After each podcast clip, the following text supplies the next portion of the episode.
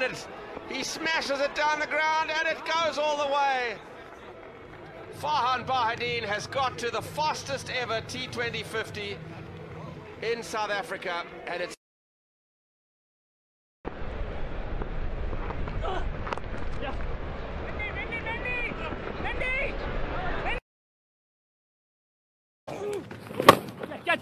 Now that will be a Canada Dry maximum.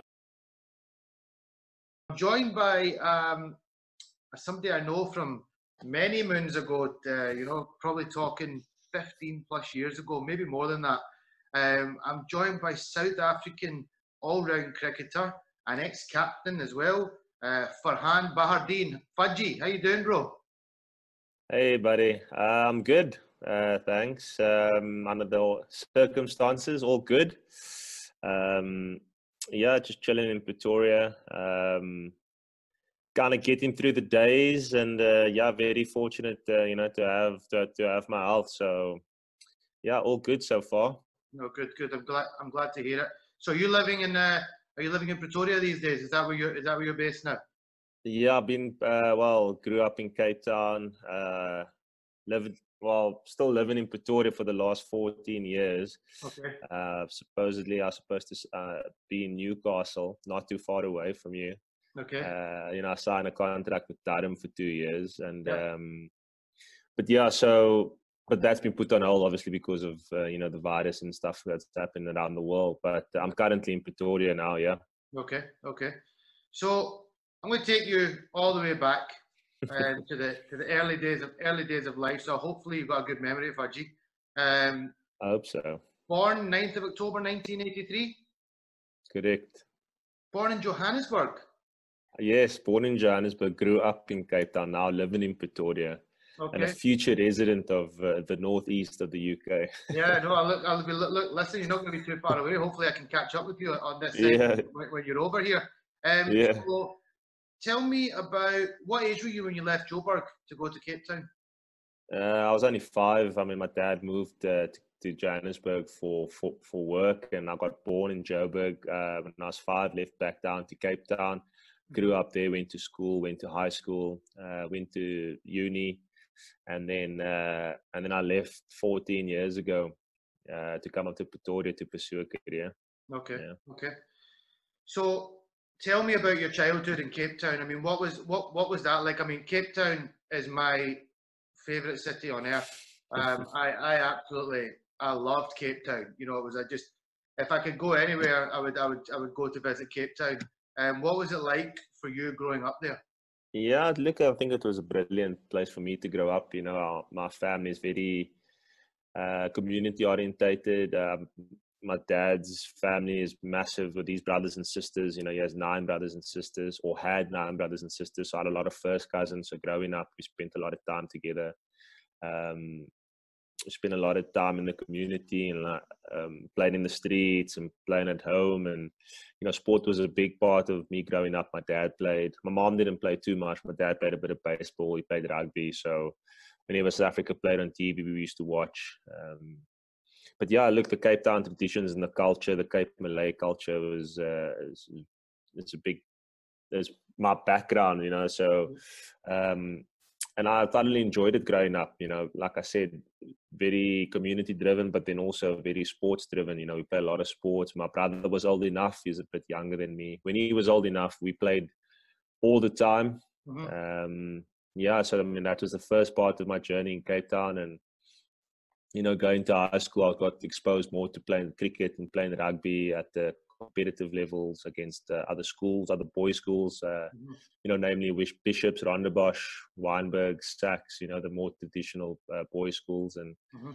uh, and that was the first time I got exposed to some uh, some professional cricket. Yeah, Mhm. well, not professional, but like some some good level competitive cricket, should I say? Okay. So I had on uh, just a couple of days back did a recording with uh, the great Omar Henry, who Yes. you know paved the way, Fudgy, for many to follow. Um, when it comes to people from a, a coloured background. Um, Yes. I mean, how much of a how much of a memory do you have of him growing up? Imagine your your your father, your uncles, aunties, they would have all known of, of Omar Henry. Uh, they all know of Omar Henry. Yes, uh, my family actually is a big, uh, big rugby family. okay, okay. Uh, yeah, so um, you know, he paved the way in ninety, I mean, ninety two, and, and throughout his whole career, you know, and uh, unfortunately, South Africa had a, a, tough time being excluded from international sport. Um, you know, due to uh, the apartheid era, and I mean, that was tough for everybody in South Africa. Uh, he paved the way. I don't have too many memories. I used to play when I was growing up. I played loads of sports, but soccer being a big sport that I used to play, mm-hmm. uh, and uh, that was a main sport for me. I played cricket in the summer, but like soccer was like I really enjoyed it. I was part of a club team. Mm-hmm. Um, every Saturdays in the winters we used to go out and play, and you know I I I, I, I have actually dealt with uh, Omar Henry over the over the years, and that's obviously me becoming a professional cricketer. Yeah, I've had to deal with him in in um, in in the Paarl region because that's where he's from. Mm-hmm. Um, so I never really got to um, experience uh, what he had to experience is, mm-hmm. uh, or got to see, you know, him paving the way for me. Um, mm-hmm.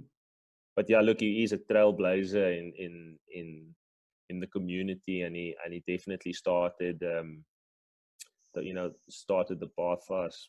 Yeah, I mean, just while we're on that subject, how did you find your upbringing? I mean, did you find that things were controversial growing up as a kid? Did you see, or by the time that you were coming through, was it was it a little bit more straightforward? Yeah, look, I was very fortunate. My parents did a great job. You know, my dad was kicked out of his house in the in District Six back in the day in apartheid uh, years. Um, fortunately, my parents sheltered me from uh, apartheid and segregation and racism, especially.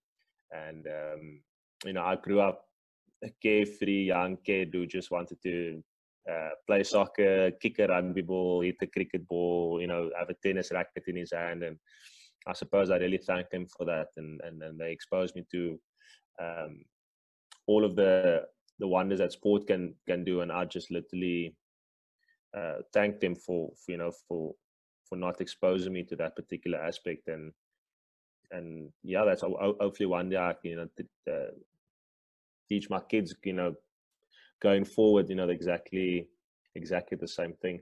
Yeah, no, I hope so. I hope so. Yeah. Now I want to touch on how I know you. Um, probably, I think um, I, I, came over to South Africa um, to join up with the Western Province Academy. I came over with yeah. now current Scotland captain Kyle Coetzer. Oh, was that uh, in 2002? 2002, that's right. So yes, that's 18 uh, years ago. That's half of my life ago. No, it's it's actually when you think about it, it's it's scary, man. Where have the years gone? But yeah. know, I, I got to I got to meet you, and you know everything you've just described there of your childhood and the kind of your kind of you know your love of sports and you know stuff like that is pretty much my memory of the period of time that I got to know you and play a bit of cricket with you.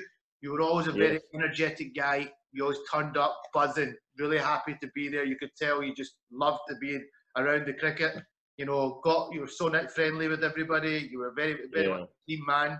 We had some great guys in our team, to name a few. You know, Mario Olivier, bit of a crazy character, uh, but a lovable, yes. lovable lad, used to steam around and bowl as fast as possible. Ahmed Majid, who I'm yes. still uh, keep in touch with on Facebook. Very, he was actually our captain of the academy that year. Yes, he uh, was. We had uh, we had Barney Muhammad as our coach. Um, and we, we had, a, we had a, we, there was a proper there was a proper talented side, but I think the best memory I had at that point was we used to get to bowl in the Newlands nets at Graeme Smith, Herschelle Gibbs, uh, yes. Ashwell Prince, Jacques Kallis, up and coming JP Duminy. Uh, tell me about your memories of, of that time. Yeah, I was a young kid. I, I had maybe a bit of a disillusioned view of what it would take to become an international player. I thought I'd play one year in the academy, next year in the B side, uh, the following year in the A side, and then the next year I'd play for South Africa. So I had a very, uh, I mean, some would say very wishful or um, very goal orientated, but still disillusioned because the journey, you know, took me quite a long time to, to actually achieve all my goals. But mm-hmm. it was awesome, you know. I was able to put that dip in, and for many people don't know, when I was growing up, I, I mean, I used to be an opening bowler slash first change bowler. Uh, people see me as a batsman now, more of a yeah. batting all rounder.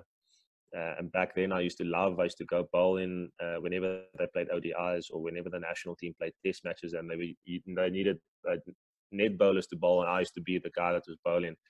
Um, so that, that, those are very uh, fond memories that I have of of just seeing my heroes in uh, in action, particularly Jacques Kallis. You know, he was my idol growing up, and and to see him in the flesh and to see him up close and personal, and such big characters of the game, and mm-hmm. even then, you know, that I don't think they would have known that they would have reached such heights as they mm-hmm. did, you know, especially Jacques Kallis. But uh, so yeah, very fond memories. I used to work my ass off because I used to bowl quite a lot. Yeah. um, but yeah, very fond memories. And you know, you got to bowl at Newlands, and we used to get tickets to go watch games. And um, yeah, it was all it was all cool because I love the sport and I love just being a part of it all. And uh, I wanted to. I mean, I, I aspired to get there, and I, I, but I never knew exactly how it was all going to unfold. But I, you know, it was it was quite close. It was quite cool because I could actually like almost touch it. But uh, but uh, yeah, I was still quite a quite a quite a way away.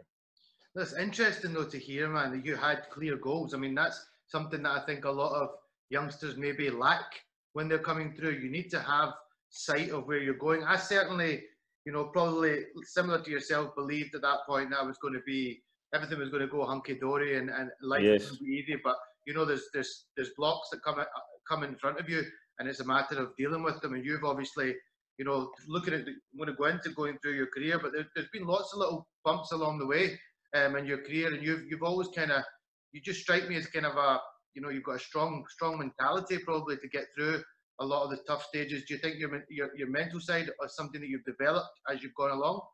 One hundred percent, and touching on to the fact that where where I grew up. So I mean, I grew up um, in a pretty safe environment, a uh, pretty safe community. However, there were elements around the community that I grew up in. Uh, uh, suburb called Manenberg, Hanover Park, Heideveld, you know, those are the neighboring suburbs to where I grew up, which was notorious yeah. in Cape Town as being very dangerous and havens for drugs and, and, and, uh, and violence and gangsterism. So that's why I always thank my parents you know, for shielding me from all of those uh, influences coming into my my personal life and any of the close friends that I had at the time's life. So, and that's why I mentioned I never got exposed to that. Uh, so growing up, you know, my parents they were not wealthy and uh, they made ends meet, and but it was a tough gig.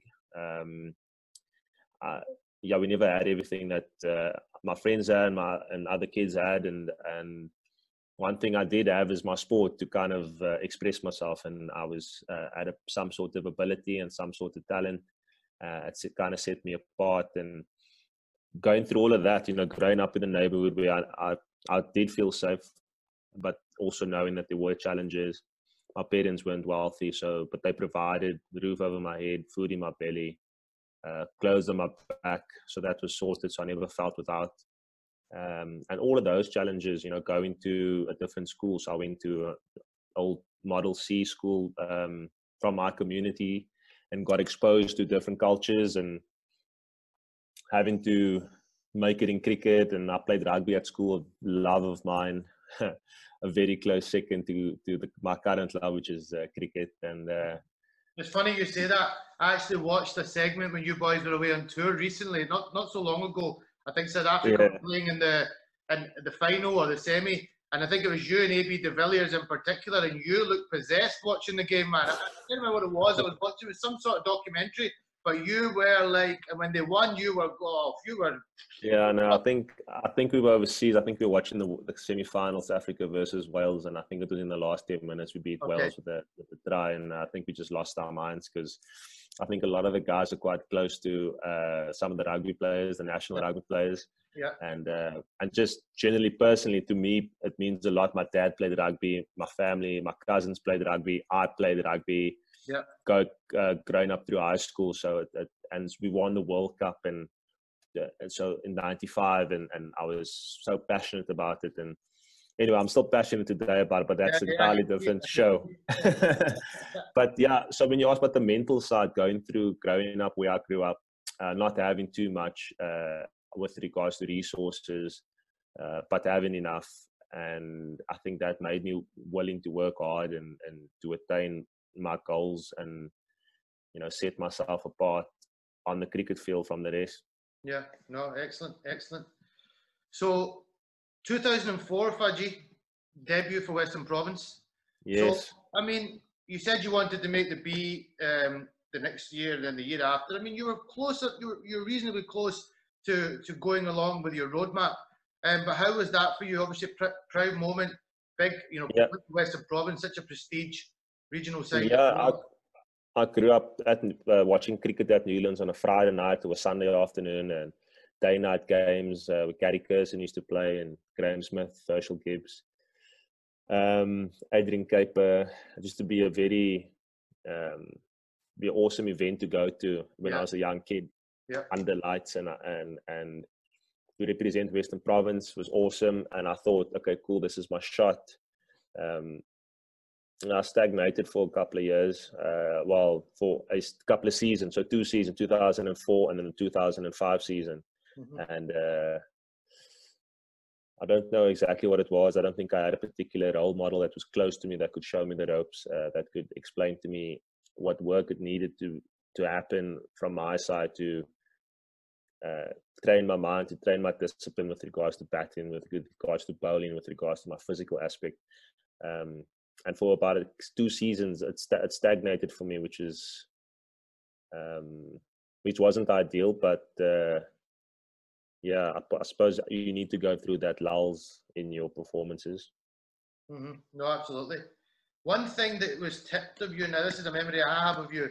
I remember when we used to have fielding practice, and you know you were you were a bit of a freak, and and you seemed to really. I mean, I'm going to be honest here and just put this out. I hated fielding. Like I, I used to get so bored fielding. Uh, you know, if I wasn't batting or doing a bit of left arm bowling, I, I did get frustrated. But I, the people that I watched that were the best at fielding loved fielding practice, and you were one of them. And they reckon in your young days you were tipped potentially to be like the next Jonty Rhodes. You know how you, you did you, do, do, you know did you was that was he a role model to you when you were coming? Was he somebody you looked up to? 92 World Cup is when I first saw him run Yeah, out in yeah, yeah. Inzamam that was when- the dive through the stumps. Yes, the most one of the most iconic like photographs in world like history or what. Uh, just at the time, it was one of the most special things. We came out of uh, isolation from apartheid, and then we went to the World Cup, and he ran Inzamam out, and I was about nine years old, and I thought that was amazing. Yeah, I want, I would love to do that. Yeah. Fast forward uh, ten years, I'm in the academy, and I had an opportunity. Technically, I was two steps away, you know, uh, Yeah. Western Province A side, and then like the national side. So, if you uh, think about it, that I wasn't too far off, but. Um, he was a hero of mine. I was very athletic. I was very gifted with regards to being fast. I had fast. I have fast twitch fibers, and I can run fast and and and my ball and ball uh and ball um and eye cords were pretty good and I just wanted to be good in in everything really so uh, I mean I suppose that's I don't know if I was going to be the next Jonty I don't think uh anybody did you ever get did you ever get the chance to to work with him? Did? I've met him. I've met him a few times. Yes, um, and it was quite surreal to meet him. Uh, uh, but then again, you kind of formulate your own kind of ideas of how to go about the game. By the time I met him, I, I mean, I was probably playing for about ten years, or yeah, ten years at the time. So, you know, but he was a legend, and I enjoyed and chatted about the game. And you know, he was on a very different path. You know, running these camps in India, and and, Yeah. and it would have been awesome if he spent a bit more time in South Africa. Uh, Yeah. But I mean, that's his. I mean, that's his own decision. Yeah. To, you know, uh, Uh, trying to impart knowledge to a different part of the world. So, but I did meet him. He's a legend of the game, a, a, legend of mine, and and that kind of got me into wanting to play for my country. Was seeing that run out of Inzamam-ul-Haq. Yeah, no, amazing, amazing. Yeah. So looking looking at your, you know, I looked at your career, and for me, Fudgy, 2009 was a big, big, se- big, big season for you. That that seemed to really, I mean, looking at your stats in that year, I mean, you averaged 45 um, in domestic limited overs cricket. You averaged 66 in T20, which Mm. is incredible, man. That's like, I mean, if you average 25 or 30 in T20, I, Yeah. think you're I think you're doing, I think you're doing pretty well. Um, Yeah. And also in 2009, you had a very memorable moment where you hit a six off the last ball um, to win a game for South Africa against Hong Kong in the Hong Kong Sixes. So Yes. just, just, in- just in general, just talk to me about that season. What what clicked? Was that was that just years of you know finding your feet and then just knowing your game really well? So what's that? 2006, 7, 8, 9, 9, 10. It's about, I suppose, the first two years. I got my contract in 2006. So I played two years amateur cricket.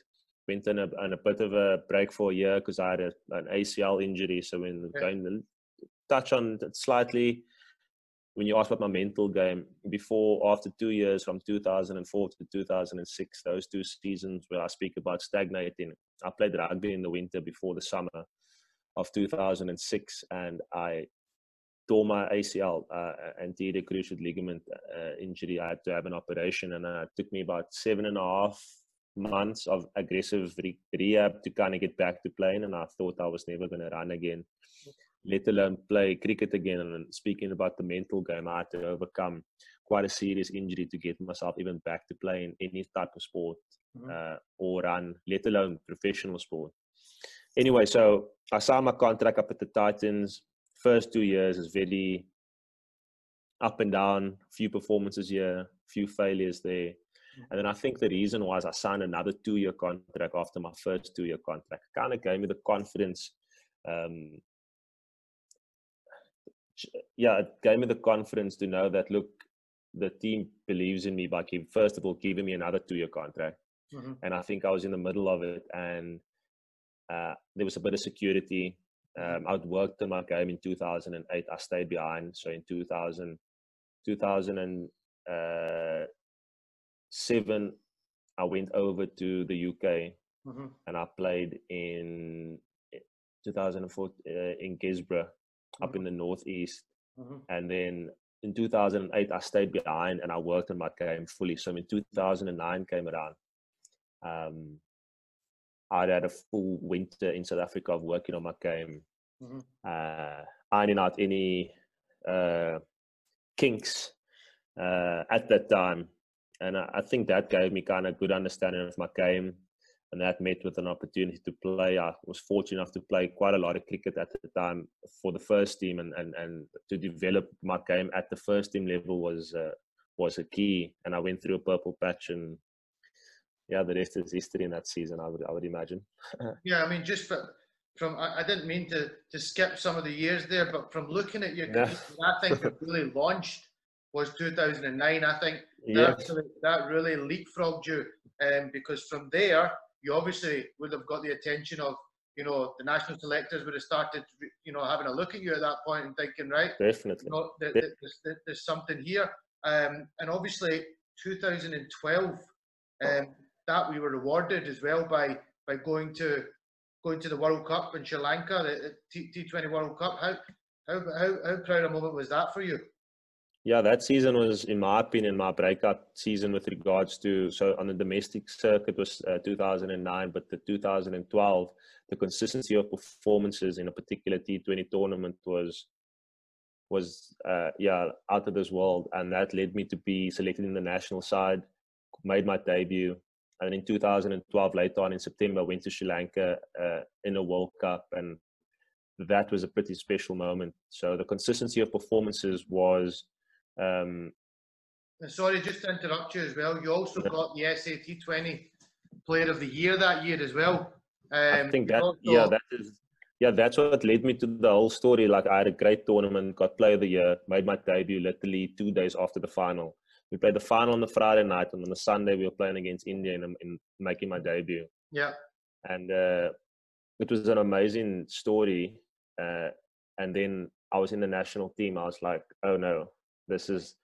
And then what was funny was in my debut game, Jacques Kallis was batting in. It was in a benefit game for him against India right. and I was batting at four, and I never batted four. But Gary Kirsten my head coach said you bat in four, Yeah. And he opened the batting, he scored 60, he came off. And I was, we were crossing the field, representing our country. And 10 years prior to that, I was bowling to him in the nets. So that was quite a special moment. Like, you know, so yeah, anyway, that was just a were, of a, who were some of the other guys in the changing room that you went into when you first went in at that point? Um, Dane Vilas, actually. Uh, uh, Johan Botha, Wayne Parnell, Colin Ingram, Faf du Plessis, Jacques Kallis.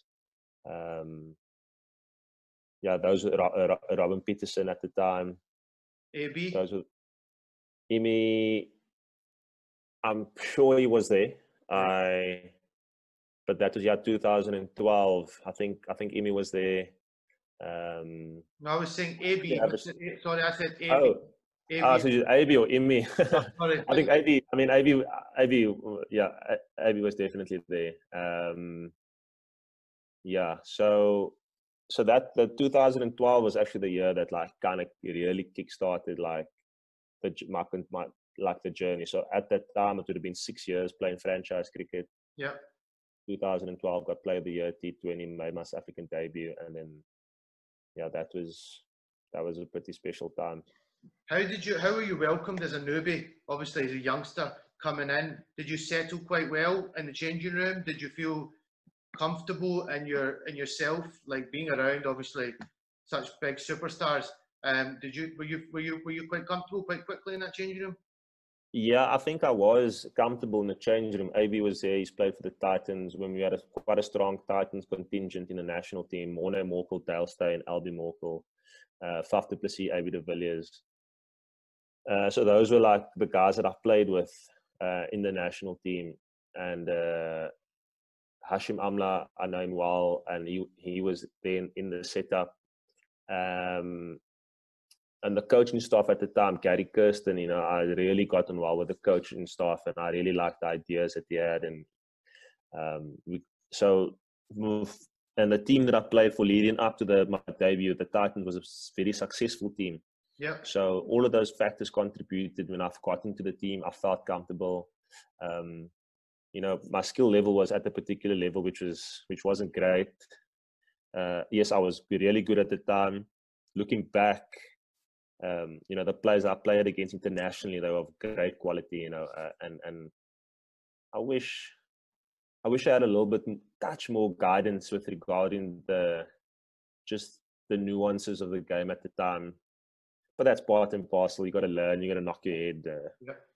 You know, I played against some great players. You know, especially in that beginning. But um, so yeah, that was just a little bit of a story. I wish I had a little bit, touch more like maybe my maybe I needed to work a touch harder, just a little, add a little bit more luck in the beginning.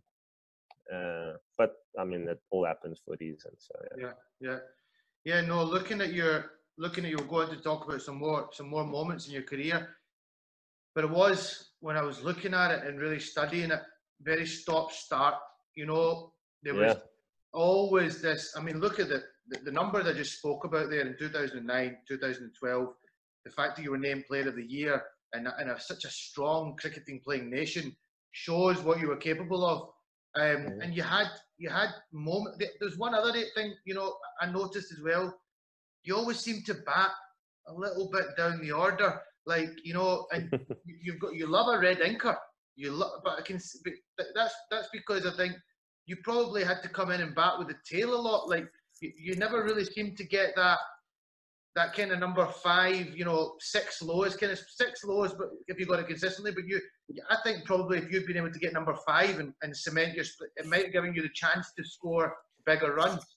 Yeah, the only thing there was a couple of guys ahead of me in that particular queue. Sometimes it was Yeah, JP. Duminy, true. 200 ODIs, and there's an, another guy called AB de Villiers who was kind of ahead of me in the That's queue. fair enough. Yeah, yeah. So I think I had to bat six on occasion. I'm a genuine five. Five has been my best position. If you'd ask me what's your best position in all formats, I would say five. Five Yeah. is where I think I can uh, change the game.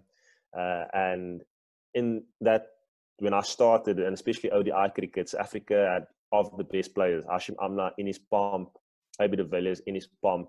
Yeah. Um, we had like three AP Duminy as well, who was a in his pomp, yeah, like Yeah, I'm great- saying, like in like yeah, like in his pomp, and then a young Quinton de Kock like Yeah. rising from the ranks, and like Yeah. so like Quinton, Hashim, Fafu started off averagely, Yeah, and now he's one of the you know top 10 ODI batters in the world. You know, you would admit it as well. He played like 50 ODIs, and then he averaged only like 30 yeah, before changing around his his game massively. But he was at three, AB was at four, JP was at five, and then I slotted in at six. And then I always used to fight with Rilee Rossouw, David Miller, Colin Ingram, to name a few. I mean, the yeah. Justin top, top top class players as well, man. Like serious. So players. I suppose I put pressure on myself to kind of perform whenever I did. Uh, so, firstly, it was the pressure to perform. Secondly, which is a thing across the world sport. yeah, Secondly, it was the opportunity that you got was limited. Like, I remember it used to interchange between myself and Dave Miller. So, he would play the whole series against Sri Lanka.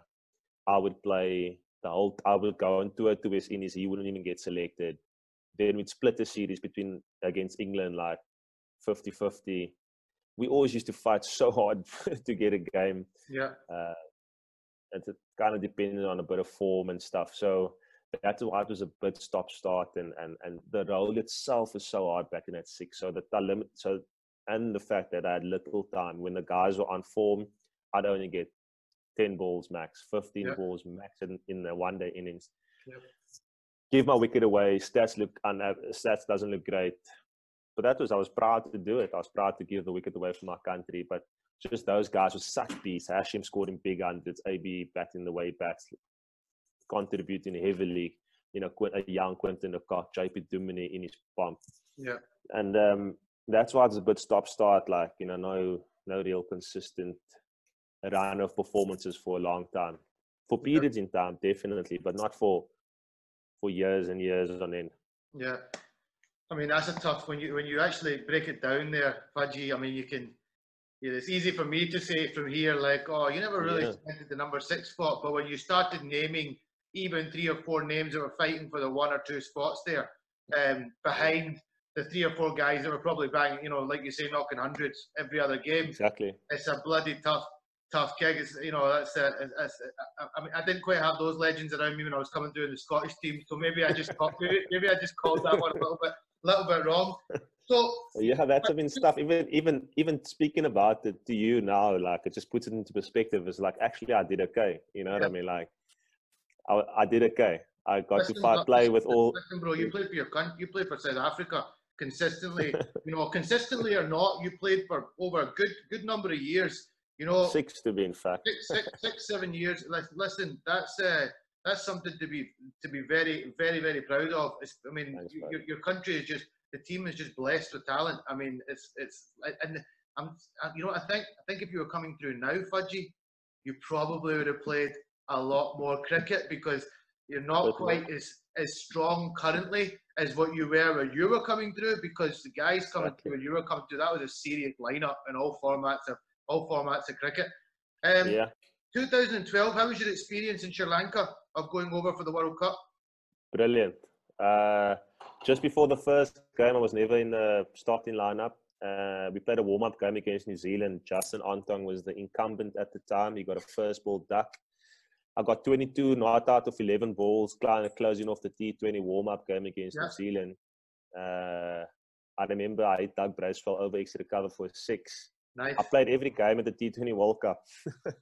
nice, nice. it was a it was a very surreal thing. I the the perception changed within like a few balls for me, like within 20 minutes of the incumbent to the guy on the fringe. Uh, it was an awesome. I remember Pat Cummins hitting me on my shoulder in one of the games um, with a bouncer.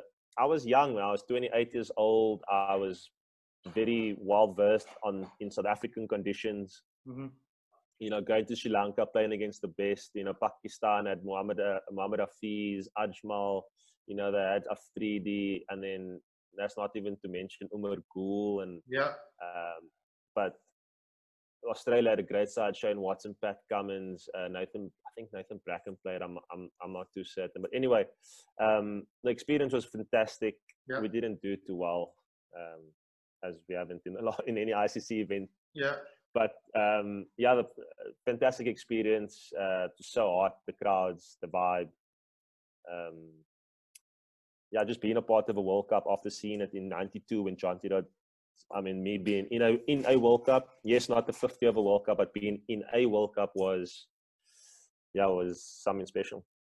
Yeah, I got to go to the 2007 World Cup in your country, South Africa. Yeah. Uh, only played one of the warm-up games against uh, Zimbabwe, but again, just being there, like I was, a, I was like a fan. I was like coming. I yeah. I like I attacked Herschelle Gibbs pretty much in the hotel. I was coming out of the out of the hotel and I clocked him going in. I just ran up to him sat down with him in the lobby, and uh, he must have thought, and I, am like, yeah, I play for Scotland, and he's like, all right, I thought you were just a, I thought you were just a, a random or two, but I mean, it's just amazing. I, I can see that was your first experience in your career as well of being part of a, of a world competition. It must have been must have been special. 2014, you scored a knock that stands out for me. Now, I always judge cricketers of what happens when they go to Australia. That is yeah. like that is like really important to me. I've grown up watching Test cricket, staying up all night, watching the cricket in Australia, and just anybody that goes to Australia and scores runs, I, I, automatically I just think you know I respect that. and you you scored in 2014 at Sydney SCG. Um, I believe it was 63 or 64, but it was a 50, 50, uh, 50 anyway. You know, looking up on it, that was a that, that must have been a big moment for you as well. To, you know, to do it against Australia in Australia it got me to the World Cup the next year. So I, sp- I keep speaking about this World Cup in '92 when Jonty Rhodes did this amazing thing, and it was I was nine years old. They were in Australia, and I thought I want to do that one day. 23 years later, or to, firstly 22 years later, I was at the SCG playing against Australia, and I played every game in that series. Yeah. And I was threatening to do really well. I, I got uh, I got like 25 of 25 at the WACA. Uh, Nathan Coulter-Nile was playing, Mitchell Johnson. Uh, great Australian Michael Clarke was playing. I mean, the who's who was playing. And uh, the final game of that competition, I I got 60, uh, 64 for about 48 balls, and it was like the best Australian lineup. Mitchell uh, Starc was playing, Cummins was playing, Hazlewood was playing. I mean, they had an absolute bomb. Yeah, it was like a bomb a bomb uh, bowling lineup, and I did really well. And one of my favorite uh, innings ever, and my one of my favorite venues. And yeah, I still have it on on playback at home every now and again. I just remind myself, you know, look, uh, once upon a time I dominated one of the best bowling attacks in the world. So yeah, um, no, no, like when you look at your career, that's one innings that for me really, yeah, no, really, really stood out. Um, and when you name that attack, so what do you think? Do you think? Do you think? Were you just seeing it big that day? Did it just? James Faulkner also played. So James Faulkner, Mitchell Starc, Pat Cummins, and Josh Hazlewood played that day. That was the attack. Proper attack. I mean that. And then Faulkner, they had, Faulkner really good at those slower balls and Yorkers. He's at the time, at yeah, at the time he was like this bat guy batting at seven eight who could bowl one thirty, but he had backer and slow balls. He had good variation, and he was a left-hander uh, yeah. who could hit it at the back end anyway, we I got that those runs and then came back, played against West Indies, and then got selected for the World Cup. So the 50 over World Cup, which was the biggest of the, biggest dream of mine. So um, to come back 23 years later to play in a World Cup where I idolized my heroes doing it uh, 23 years prior. Um, and that was probably one of the most special moments. Yeah. Listen, um, I could talk to you about the whole thing, but I'm going to highlight a couple of moments that were relevant to me as a fan as well watching. So first of all, you made a good 50 against the UAE. Um, that is my that is my second one of my second favorite moments in my career. Well, yeah. it's, it's it's in my top five because we yeah go on. Sorry, I'm telling. I'm no, no, no. I want to hear about it. Tell me, tell me about you know that that. Inning no, we were no, we played at the Cake Tin. So one of my Cake Tin, Wellington in New Zealand against the UAE, and we were struggling. We were maybe got out for 99, uh, which was weird. But we, we, we were only in about 260 or 70 after about 47 overs. Mm-hmm. I mean, if UAE straight is very long, uh, square is very short at the Cake Tin, obviously dropping pitches. Mm-hmm. We get to under 300 you know, there could be a chance if somebody gets off to a fast start, gets you know, it's very possible with, uh, you know, like Asian cricketers to get off to a fast start, get 50 or 30 balls, get 90 of the first 10 overs, put Yeah. us under pressure. hmm I did really well. I got 62 not out of 31 balls, and we got to 340, and and, and the game was that, done. that, that, that, that, that killed the game then. So your innings. Yeah, that exactly. So in those three overs, we got like 60 runs or something crazy, yeah. and I I was smashing it to all parts, uh, and that was yeah, that was a that was a moment. Um, that was that's that that was special to me because I contributed to a, a World Cup winning performance. Yeah, um, a, a World Cup that you'd been dreaming of since '92. So Since oh, 92, you- yeah. You got you, you got to pinch yourself in those moments, man. You got to you got to really Yeah. remember when you're when you kind of come towards. You know, you played a lot of your career, and you look at those little moments, and and and that that obviously, I'm glad I mentioned that that knock in Australia now because that got you a World Cup in 2015. Um, yes. but unfortunately, I come from a Pakistani background as well, Fadji. Uh, Go on. and uh, you know, South Africa. Oh man, if, if Pakistan don't do well, I always support South Africa. But it's also such a frustrating team to support in the World Cup because, as you know, like just- I mean, it starts back from '92. Brian McMillan and Dave Richardson left hanging dry Shocker. when they were going to win that game against England. They would have won, and, and probably went on to beat Pakistan in the final. There's a good chance. Then you've got the Shaun Pollock moment where he didn't quite calculate correctly, and he In and 2003, Eamon Mark Boucher, 99 was uh, the drop Yeah, catch of it. 99. That I- get you know ni- 99. Donald doesn't run. Uh, what a moment that will be! Just but that day in particular in the 2015 World Cup was another moment. De Villiers had the game won against Pakistan, and I remember I was I was actually in Pakistan visiting family. It was a family wedding, and I was sitting watching the game with a couple of friends, and we were just you know that kind of it's like when you put the fielding team's energy down. You know you're not, and we were like, this game is done. De Villiers. And I'll never forget Wahab Riaz dropped one in short. De Villiers helped it round the corner and picked out fine leg, and the rest was history. That was that, that, was, that, was South, that, that was South Africa out of the World Cup. How did that? That was quarter. I think it was at quarterfinals. No, no, no, no, no. I- Last I- I- 16. no, are you talking about 2015? Yeah. But I, no, that wasn't it. We lost the game against Pakistan, but it wasn't the court. It wasn't nothing. The quarterfinal we played against Sri Lanka. The semi-final we played against New Zealand. Grant Ah. Elliott, he did- they needed five of two. Do you know what it was? We needed to win the game to get through. Pakistan needed to win to get through. So that was sorry. My, And my got no worries. And then uh, you got to the quarterfinal, beat Australia, beat you. Then they beat India in the semi. We played New Zealand in the semi. We lost in the semi. oh, Uh, that's right. Uh, and at Eden. Park. It rained. It rained again. Yeah. It rained. We were on our way to score 300 and, 350 plus. That was the game. yeah. Brendon McCullum came out. He got 100 runs in the first 10 overs. And then we were clawing our way back in a rain reduced game. Yeah. And uh, yeah, I mean, that was heartbreak again, once again. Uh, the, South Africa. You know what's going to happen? Let's hope that me and you talking about this, we can bring some luck. The next World Cup, we're, we're rooting for South Africa. Uh, yeah, no, you know what? You know? Maybe, maybe the next World Cup because the expectations aren't there. Always South Africa go to the World Cup with a team that you expect this team to win the World Cup. So maybe this time you don't have the expectations. Maybe this time they might just they might just win it. Let's hope so, but let's hope Yeah, so. We need to win something in South Africa from a cricketing perspective. Uh, Oh, absolutely. at some point, at some point. It's got to happen, bro. It's got to happen. 2016, um, you managed to play. You got you got a gig in the IPL, three matches Yes. for Kings Eleven Punjab. I yes. hope that improved your bank balance a little bit. Well, just a little bit, not a hell of a lot.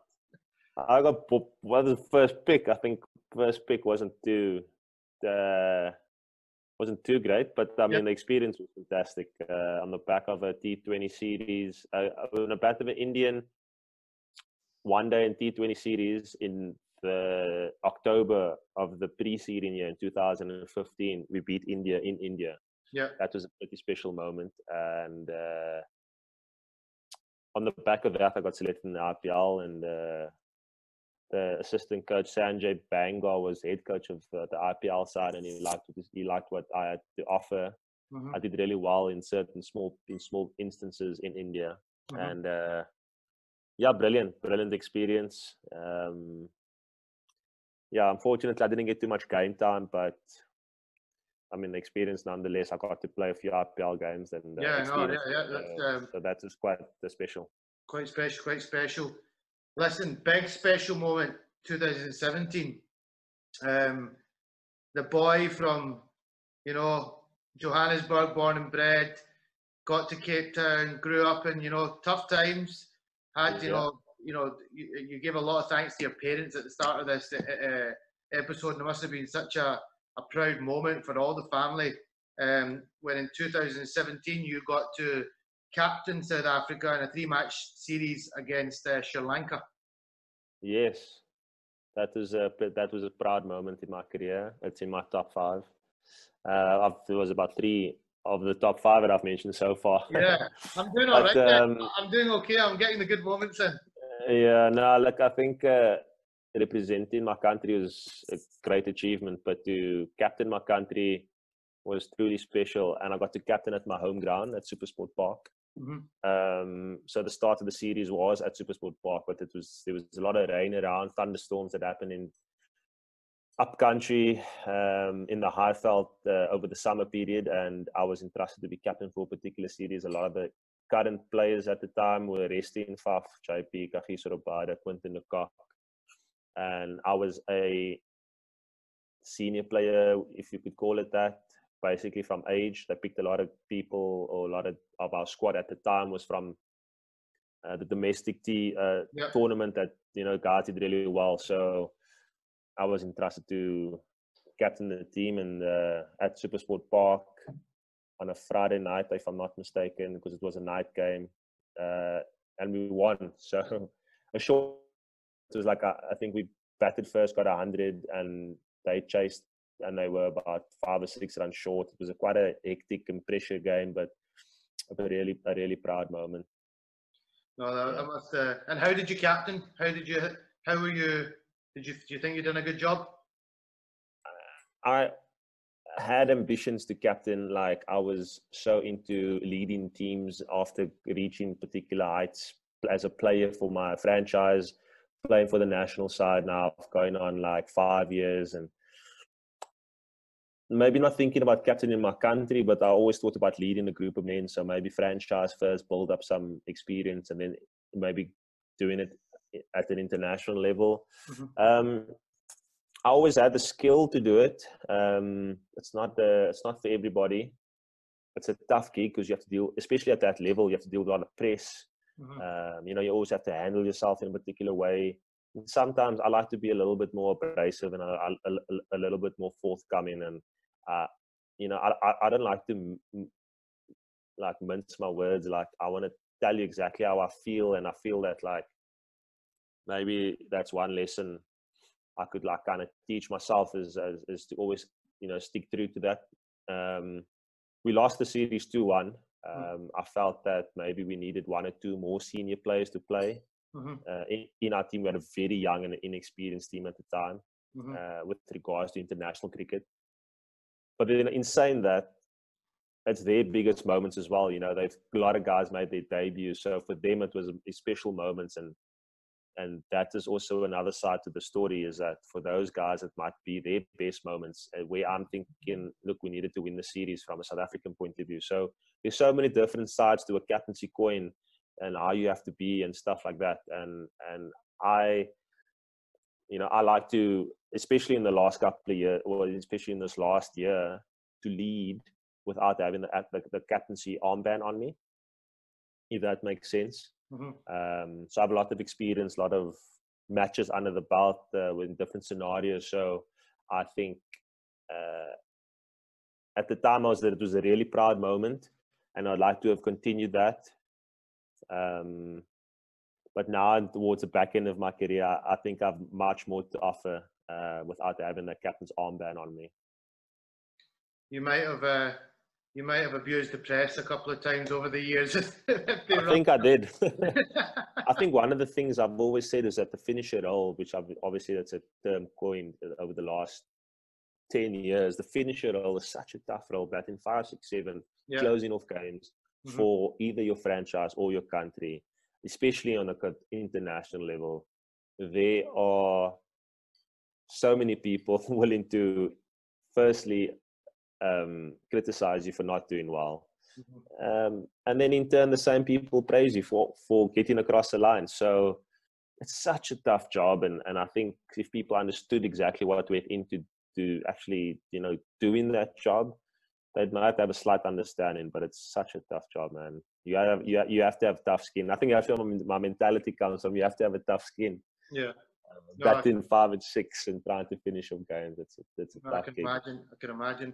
Um, it must be very, you know, South Africa. The expectation is so so high that you so i you, you you've got pressure on you every single time you put the shirt on and you walk out. yeah. But when you're in a role that you don't have more than like a couple overs to get going, you pretty much got to get going straight away. It's a it's a it's a it's a very tough gig. Um, 2017, you went to the Champions Trophy. yes Unfortunately, you carried a lot of drinks. I think on that on that trip. I've never played one Champions Trophy game. I've been to two Champions Trophy. Uh, so 2012 T20 World Cup, 2013 Champions Trophy, 2014 T20 World Cup in Bangladesh, 2015 Big 50 Over World Cup, 2016 T20 World Cup in India, and then 2017 Champions Trophy in England. I never played one Champions Trophy game. Why? Why? What? What? What? What? What? What was the point in picking you if you weren't going to play and all? That's a The lot. thing is, the tournament, the tournament runs by so quickly.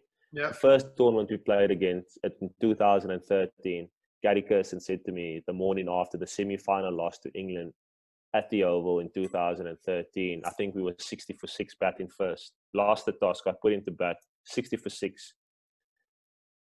Uh, I think AB de Villiers got run out and Dave Miller got run out. And um, he said to me after chatting, he said he probably should have played an extra batter. And a, a batter, a batter that could bowl instead of a bowler that could maybe bat because Rory Kleinveldt played in my place and he got, he got a 40 or something, if I'm not mistaken. We got to a respectable, well, I say respectable, but I think we got to like 160, but we lost by like six, like seven or eight wickets.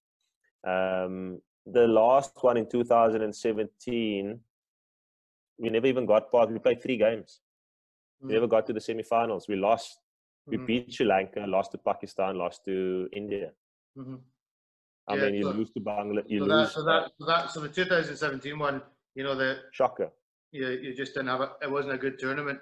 But yeah, let's Yeah, ab- let's. Look back in the Champions Trophy when your career ends uh, too fondly. It's not a tournament that you've uh, you've ever got the chance to excel in.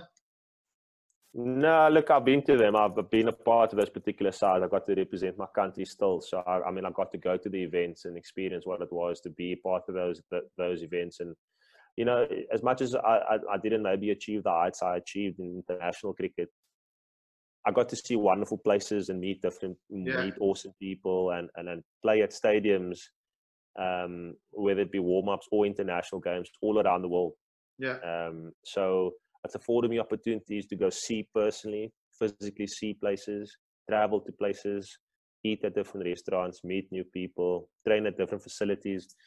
Yeah, So that's the, that, you know that's sometimes yeah. It's, you, there's a lot of guys that are working working hard. You've got probably got mates that are working their asses off. yeah Going to Africa, they hardly get a holiday, and you know, as yeah cricketer, you really are blessed. Whether you're not playing or not, like you say, you're getting to see the world.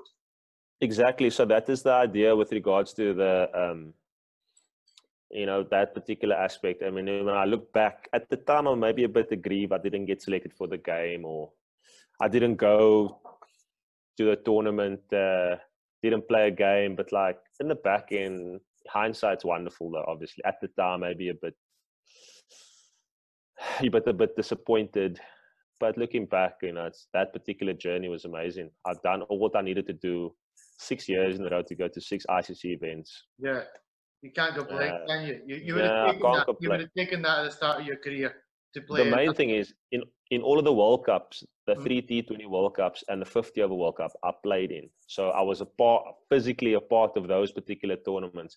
The World Cups Yeah, in Sri Lanka, in India, in Bangladesh, and in the big 50 over World Cup, I played four out of the eight games. So that was a that was brilliant. And uh, that's one thing I always hold on to is that I played. I was physically a part of it, and Yeah, no, you, Uh, you should be you should be uh, you should be very proud, my friend.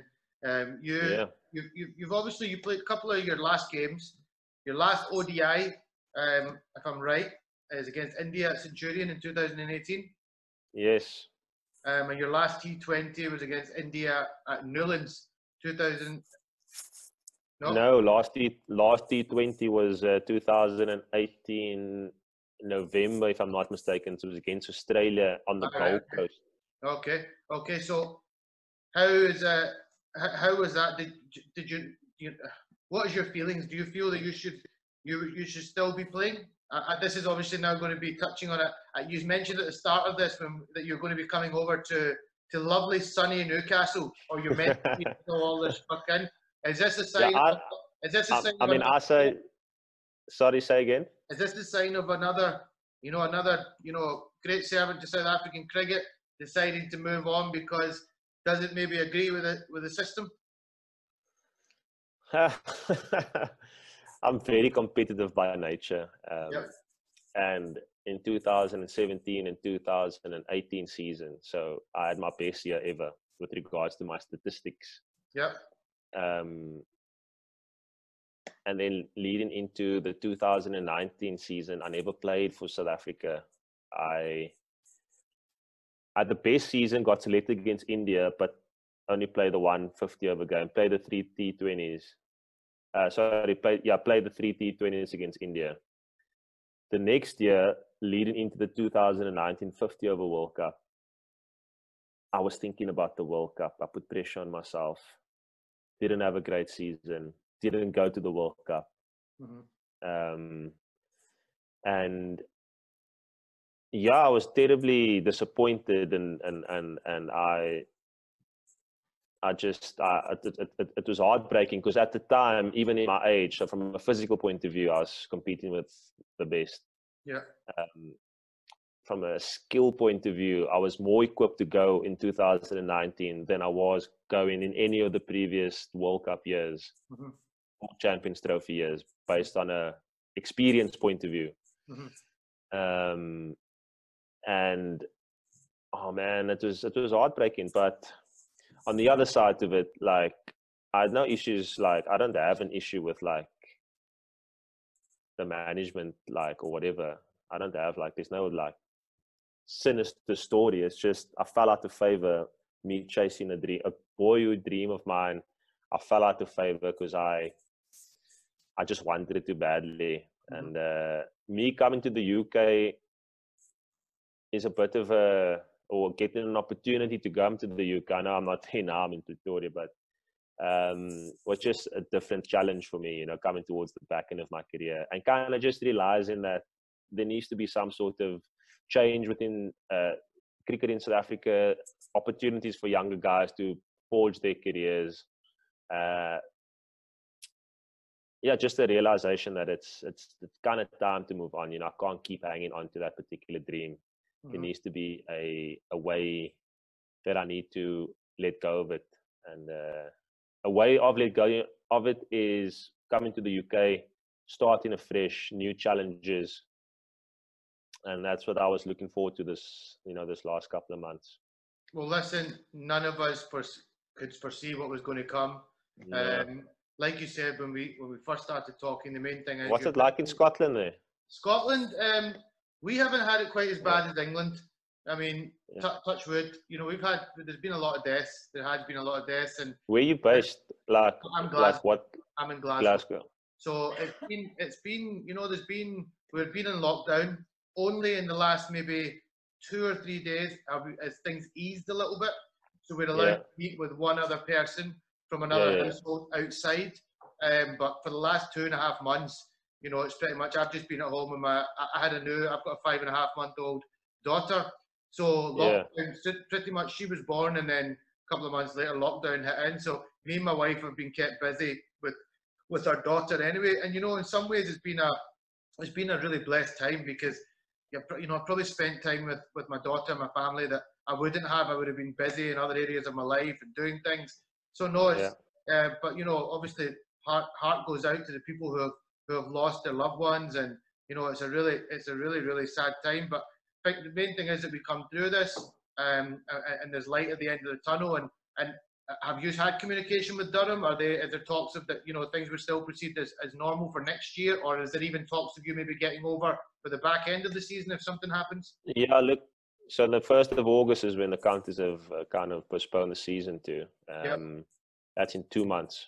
Yep. And uh, there are repatriation flights coming from South Africa to the UK, and I can't get onto one of those flights because I have to go come for work. Like it's a valid reason. Yeah. Um, so that is an idea that I need to kind of just kind of keep an eye on the repatriation flights and keeping an eye on because I see England has kind of said that they're going to play three test matches against West Indies. So they're trying to recuperate some broadcast rights to kind of fund the game in the UK. Yeah. From a county perspective, I know a lot of the county games are, you know, it's a ticket sale based, it's merchandise, it's, you know, people go to the stadiums, they you know they buy the beers they get the food in and that's quite well supported you know especially yeah. over the last a lot of guys i've actually spoken to saying that you know county t20 games you know like it's oh yeah it's big, it's big it's big over here. It's jam packed on a friday night. So you know they the counties rely on those sales of people or just the the vibe and they set up events and they roll out all these activations at the stadiums you know for kids and and it's and it's quite a big it's quite a big story. So for them not to uh, for them not to be able to host games where spectators are allowed is is, is going to eat into their revenues, and I don't know whether they can, um, you know, f- you know, fund their game just based on broadcast rights, specifically the domestic game. But that's the decision that they would all have to make, and um, I'm not too certain how that all stands. I, I, I don't know the ins and outs of county cricket. You know, I'm looking yeah. forward to coming over. Um, I was really looking forward to playing at Lords. I've never played at Lords. I was 12th man at Lords once. So you know, in, if if the season was normal, we would have played Middlesex at Lords in September, like the yeah. second last championship game. Yeah. And then the last championship game would have been at Trent Bridge against Nottinghamshire. So um, I've played at Trent Bridge before, which is awesome. So that's an iconic stadium. But Lords, I've never played at Lords. It's one of the most iconic stadiums. So I was looking to different experiences. Uh, we in the northern group, so to play a T20 game at Headingley, I was 12th man at Headingley once, so I never played there. Uh, to play at Old Trafford against Lancashire on a Sunday afternoon, I mean, that would have been an awesome experience for me personally. And I think those are the things that I'm looking forward towards the back end of my career. Uh, in part, or uh, kind of usher in the new generation with all the knowledge I've acquired and then mm-hmm. new experiences, playing at little county grounds like art grounds, and then playing at the biggest stadiums in the UK, i.e., Old Trafford, Headingley, Trent Bridge, uh, Lords. Uh, so those are the things I'm looking for currently. You know, as, to kind of motivate me going into the last bit of my career. I mean, it's been 16 years now since 2004. Uh, going into my 17th year, and I, I mean, I'm still fresh physically, mentally. Mentally, I'm more fresh than anything. I haven't played a lot of cricket in the last year. I fractured my finger uh, and I was out for about seven weeks in the middle of our summer, so it was a bit disappointing. So I was very, I was really looking forward to getting over to the UK, but everything has a timing. The big man knows best. Yeah. Well, listen, uh, um, it's. Uh, I wish I wish you nothing but the best. Um, inshallah, you get the Thanks. opportunity to, to, to come still over here, whether it be the back end of this season or whether it be yeah. You now. What I'll say to you is, I live in sunny Glasgow in Scotland.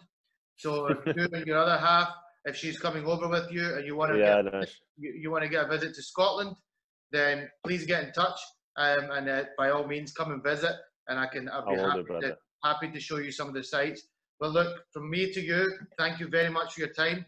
Uh, I've really appreciated it. It's been really enjoyable to talk through your your career to date, and hopefully there's a couple of more chapters to tell in the near future.